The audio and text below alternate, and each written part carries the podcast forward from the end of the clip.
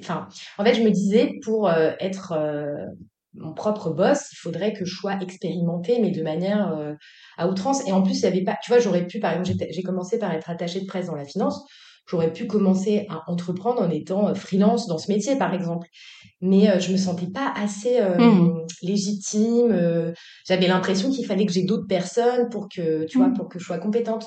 Et du coup, j'arrivais pas du tout à passer à l'acte. Et puis après, tu as aussi le, le renoncement au statut social, enfin à plein de choses qui sont hyper dures quand tu as fait une école de commerce et que tu as choisi, as fait des choix professionnels ou d'études en tout cas qui sont hyper euh, liés à, à enfin pas pas un goût, pas un désir, tu vois, pas un, un centre d'intérêt, mais plus par euh, une carrière, euh, monter les échelons dans une entreprise.